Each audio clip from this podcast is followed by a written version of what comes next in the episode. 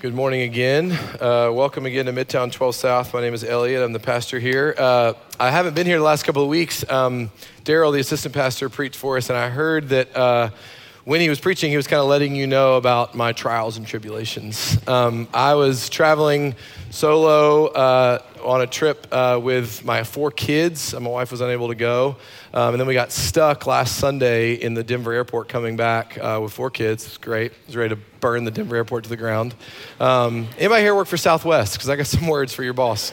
Um, but uh, Daryl also, I heard in his sermon while he was kind of setting it up and letting you know, you know, where I was, or just saying it's been a hard week. Um, he said, "Feel free to Venmo Elliot some cash."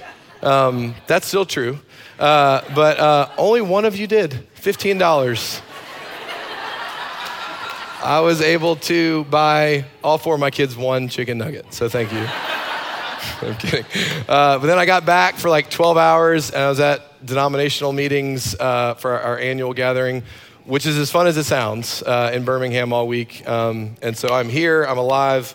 Uh, thank you for your $15. Uh, we made it. But um, yeah, this summer we're studying the Apostles' Creed together. Um, we're looking at this historic confession of the Christian church uh, that uh, really many believe were written down by the apostles. Now it was, uh, or at least uh, it was, it was created by the apostles. It wasn't written down till potentially the second or third century, but orally passed down, like from the inception of the church. Uh, in Jerusalem, the church has been confessing these truths that we just confessed. That was what that last thing we read, the Apostles' Creed.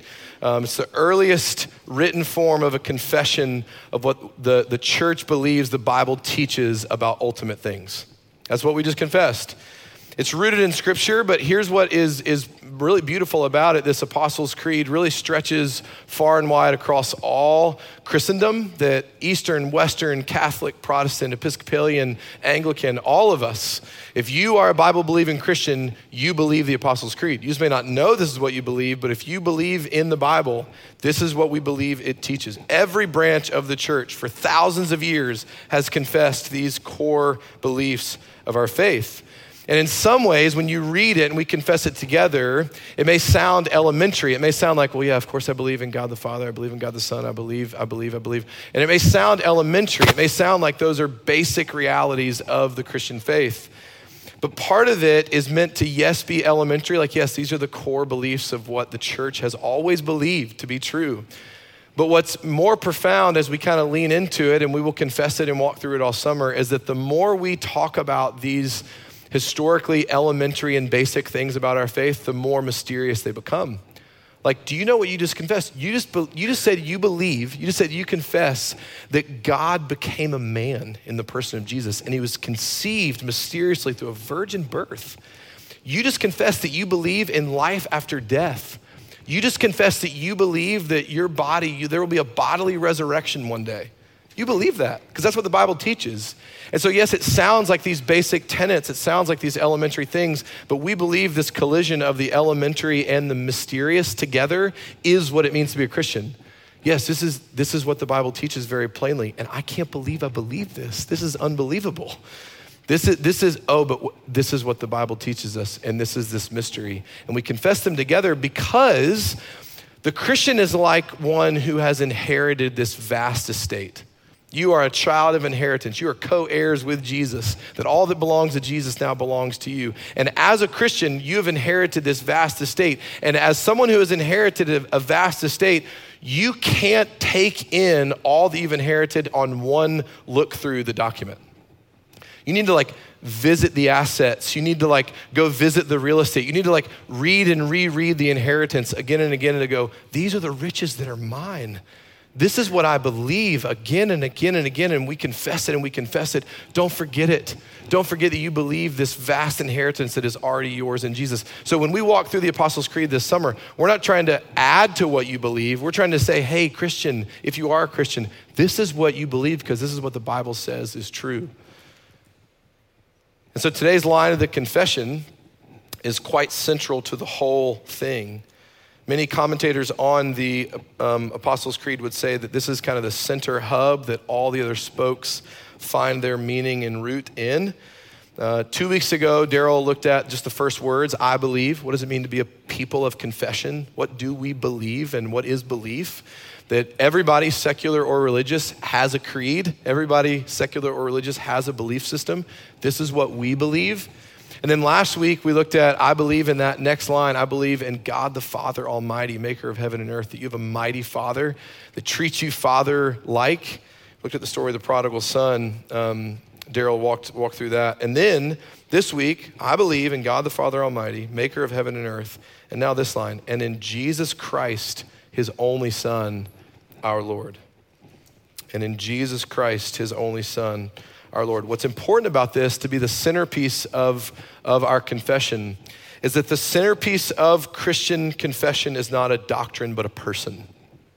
The centerpiece of Christian confession is not theology, it's humanity. That God put skin on in the person of Jesus. And that is the centerpiece, that it's a relational religion by definition because we confess that we believe in a person, not a system of beliefs. We confess in the divinity and the majesty of God's Son, Jesus. And the confession says a couple things about him. I believe in Jesus Christ, those names are very important, his only Son, our Lord. I believe in Jesus Christ, God's only Son, our Lord. What does that mean? It means, in summary, that at the center of our belief about Jesus is that as God's only true Son, Jesus reveals who God truly is.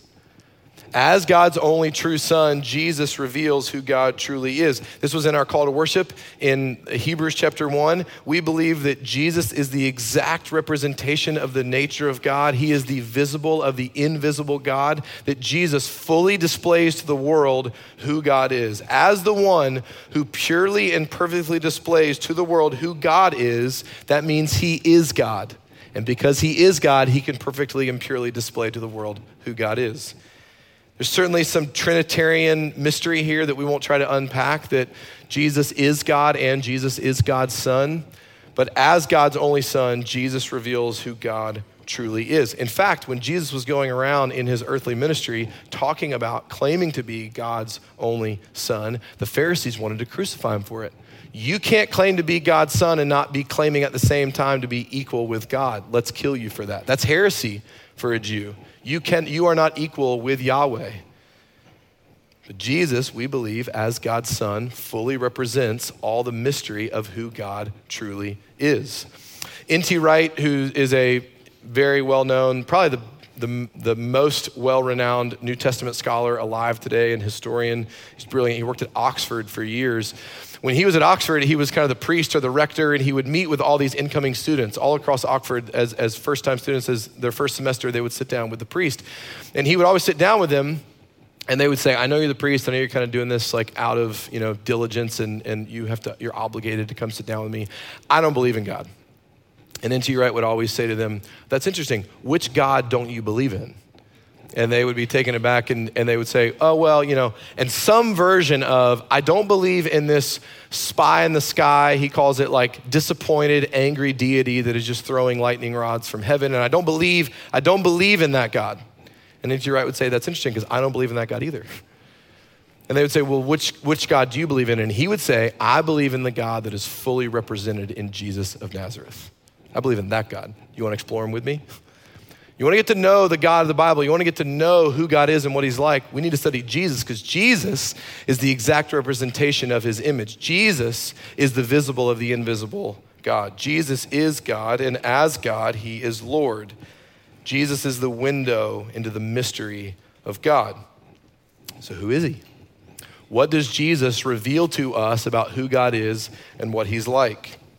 What does Jesus show us about God? What invisible realities does Jesus make visible? Before we dive into our passage that will show us some of these visible realities of Jesus, I need to just set it up by saying there's a lot of what is known as Christology that we're going to be diving into today. That's the like theology of Christ. That's the doctrine study of Jesus. There's a lot of theology, there's a lot of Christology today.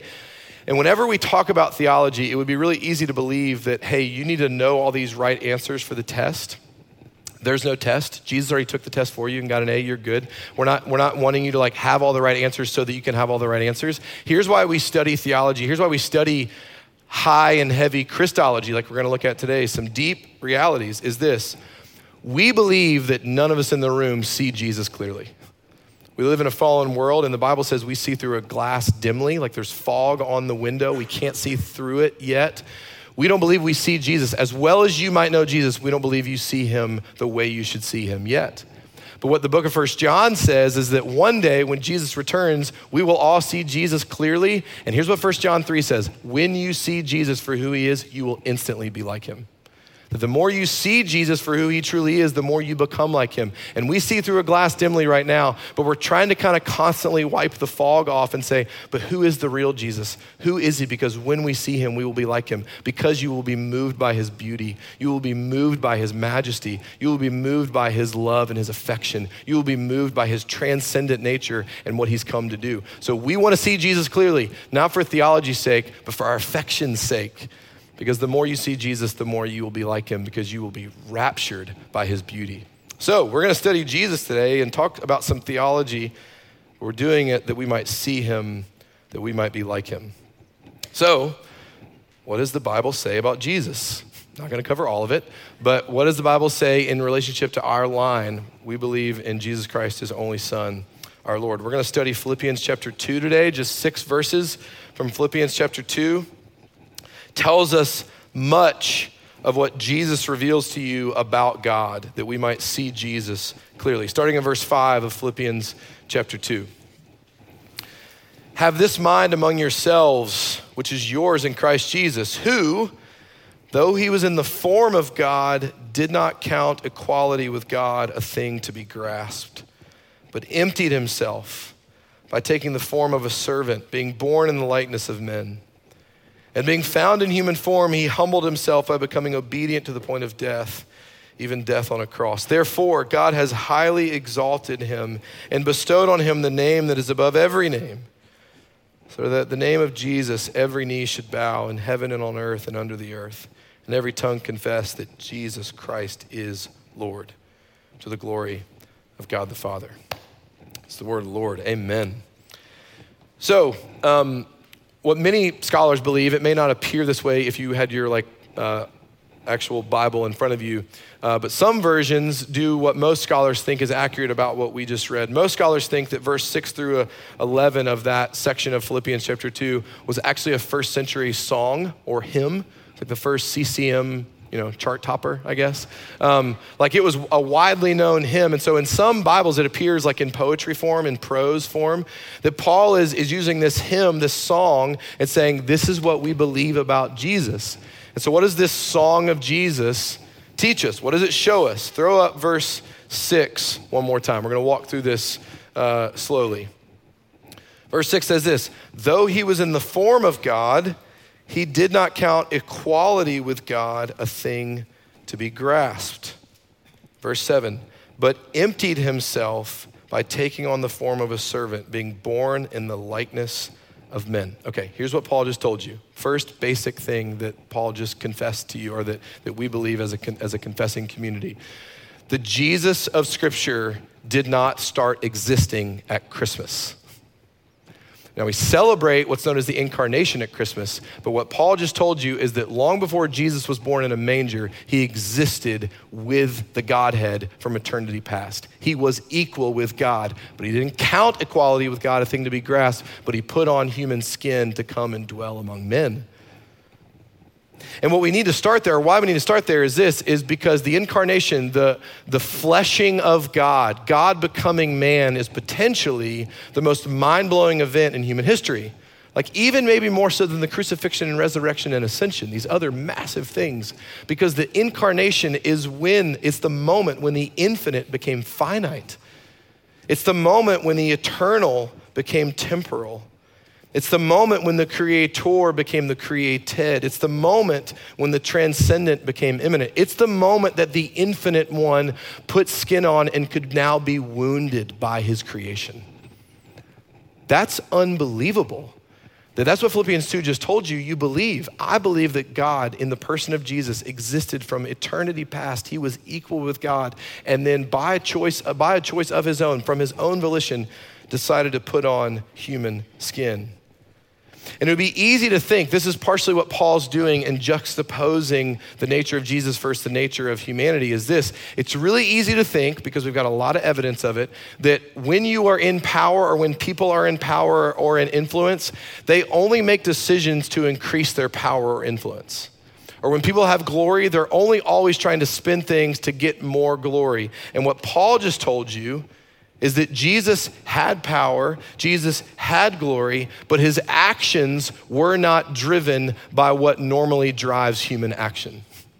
People in power want more power, people with glory want more glory. Not so with Jesus. Jesus didn't come to use you to get more glory for himself. He already had glory.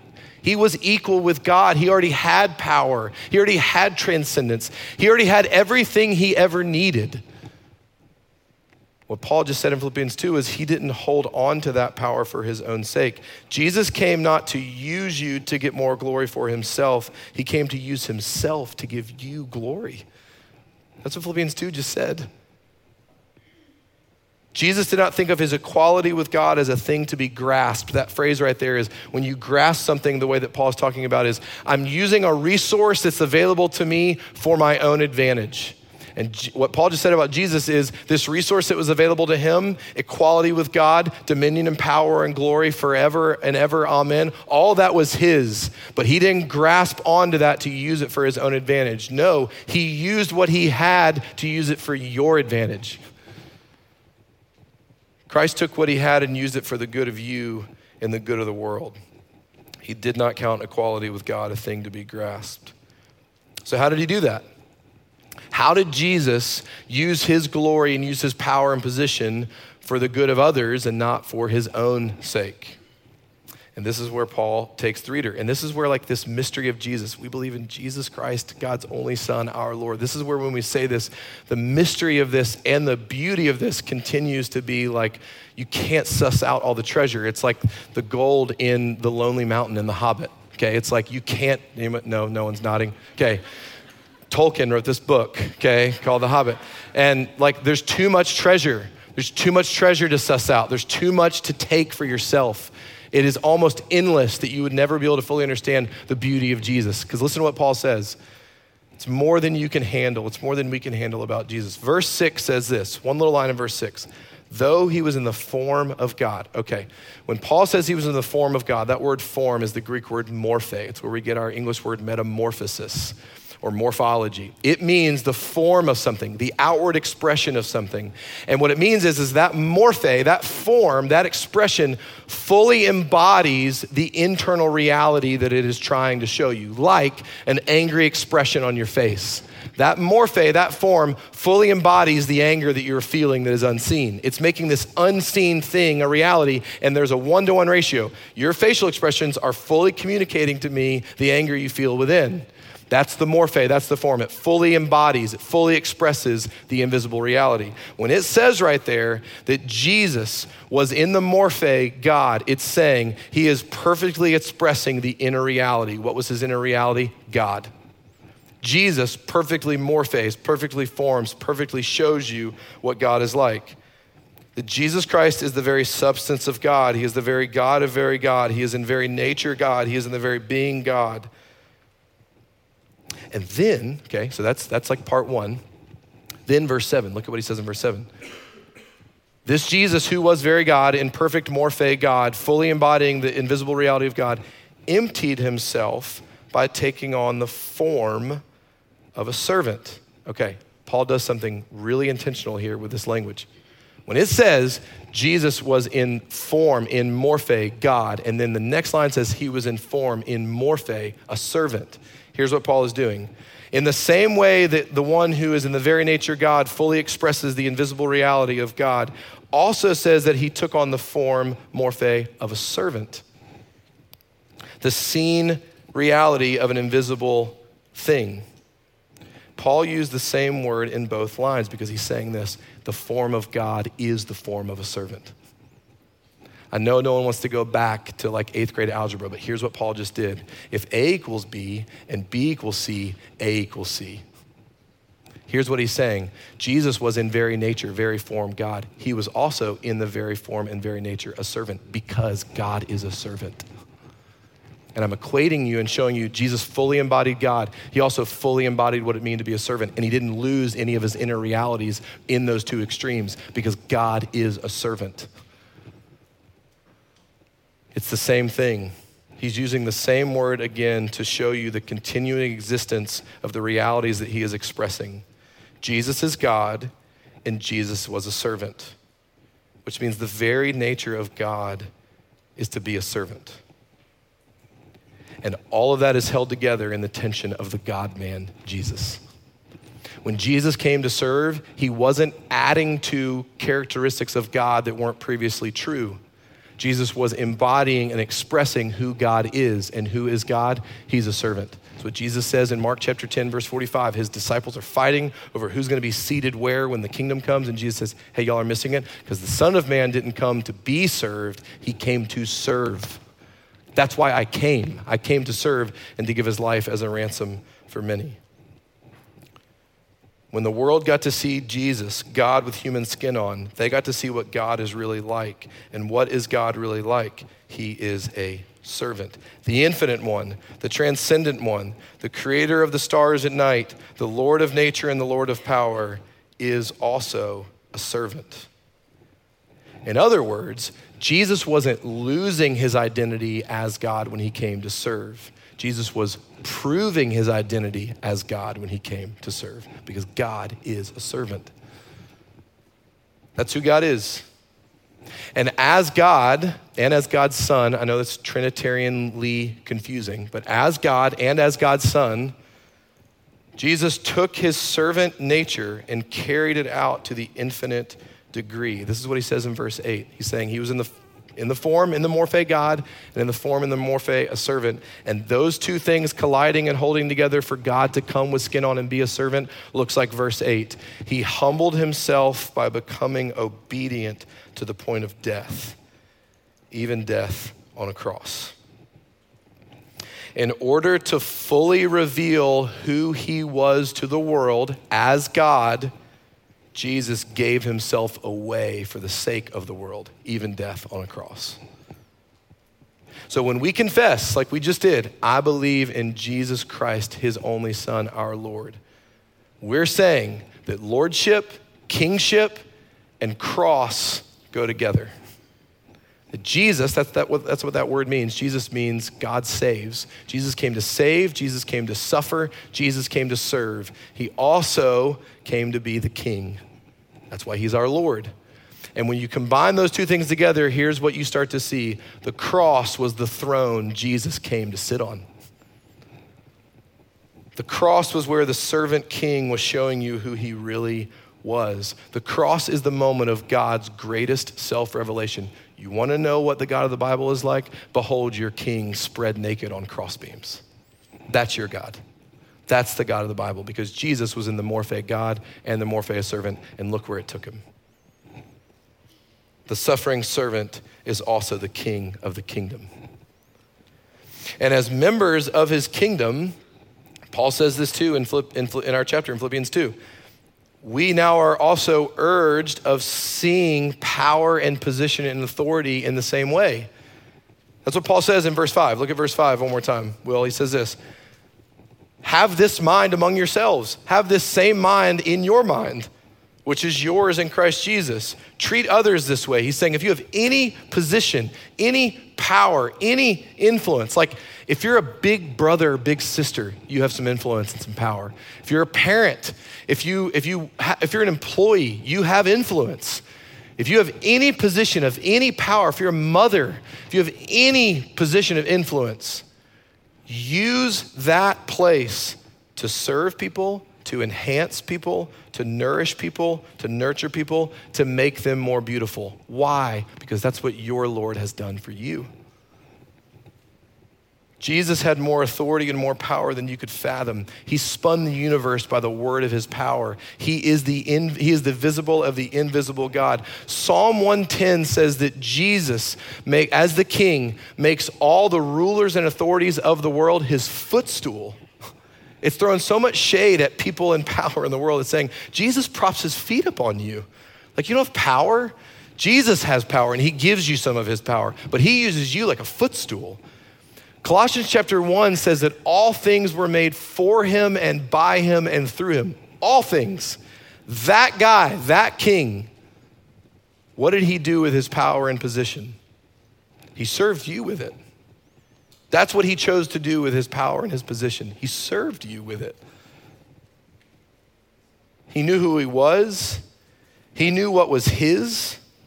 And because he knew who he was and because he knew what was his, he was actually secure enough to serve you. That, that flips how we like to think about service on its head, I know, but that's what John chapter 13 says. In the upper room, the Last Supper, right before he's going to give his life away and be betrayed, Jesus washes his disciples' feet. Do you know, right before he washes their feet, including Judas, right before he washes their feet, do you know what, it's, what John tells us about Jesus' state of mind right before he did that? It says, knowing that the Father had given him all things, and knowing where he had come from and where he was going, he got down on a bended knee and served his disciples. He was so secure. He had everything he could possibly need. Because he had all that, he served. We serve to get things. Let me serve you so that my reputation will grow. Let me serve you so that you'll think a certain way about me. Let me serve you so that I can think a certain way about me. Let me serve you so that I can hold you in my debt and hold it over your head. Like, you know, I mean, I, I kind of done the thing. So, you know, you kind of, you owe me the thing now. Like, the, the, we serve to get things. Dave Burden, one of our Midtown pastors, says, uh, we serve typically in this mantra, we serve with a for you, for me. Like, this is for you, but really, really, it's for me. And all of our service is typically done with this, but what am I going to get back from this? How are you going to treat me now that I'm serving you? What are you going to think about me now that I'm serving you? Why do I need to serve you in order to get something back from you? That's not at all why Jesus served, we're told. Jesus served because he didn't need any of those things. He already had all that he needed.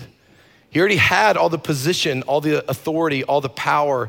He already had all that he could possibly need. And because of that, because he was secure, he served. This is what the church has the opportunity to do not just for like the watching world, but like for your home.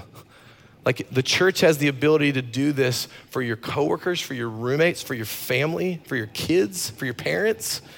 We have the ability to take and show what true position and true power are to be used for. Jesus didn't use true position and true power to get more of it. He used it, he leveraged it to give it away. That's what the church is called to do. Have this mind in yourselves. Have this mind among yourselves. Treat other people this way. That's what members of the kingdom do because that's what our king has done for us. And when we confess, we believe in Jesus Christ, his only son, our Lord. We're saying the Jesus who saved me is also the Jesus who is king, and that's what the kingdom's about. So, Midtown 12 South, do you want to know what God is really like? Do you want to know what he thinks about you? Do you want to know what he thinks you're worth? Do you want to know how God considers you? Do you want to know what the heart of God is beating for? The way that we confess we would know how to answer that question is by looking at Jesus. What is God like? What does he think of me? What is his heart towards me? Well, he's invisible, so how can I know who what the invisible God is like? I look at Jesus who is the visible of the invisible God. And here's the point of all this Christology and all this theology and all this study of the God man Jesus who was in the morphe, the very form God, and the morphe, the very form of a servant. We take all that and the reader and the listener is meant to behold the magnificence of the God man Jesus, and as you consider his humility to stoop down and serve you and how he used his power, all of this is saying to you, this is what you were worth to him. This is what he feels about you. Not how you feel that he feels about you. This is how he feels about you. He doesn't think that his mission got a bad return on investment with you. He doesn't stand at the end of his work and think that it was a waste. He doesn't look back at his incarnation, his life, his death, his resurrection, his ascension, and think, I didn't get all that I went for. Jesus came to serve because that's who he is. And what did he get at the end of it?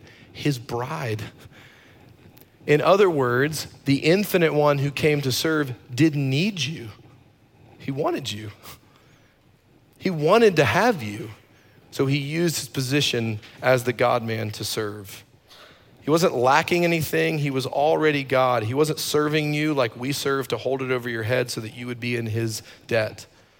He was serving you because that's what God does, and that's who Jesus is. We believe in Jesus Christ, God's only Son, our Lord. And when we confess it, we are saying, Behold this mystery, behold this King. He's worthy to be followed, he's worthy to be trusted, he's worthy to be praised. Let's pray. Jesus, um, behold our King.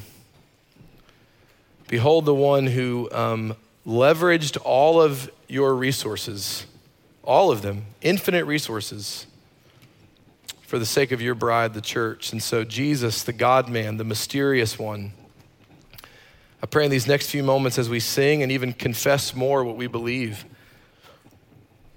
that we would be caught up not just in the theology of what we believe to be true, but you would give us the gift of having what we know in our heads or say with our mouths be true in our hearts as well. Capture not just our creedal confession, cra- capture our creedal affection. That we, we, we would be more in love with the real Jesus because we have beheld him here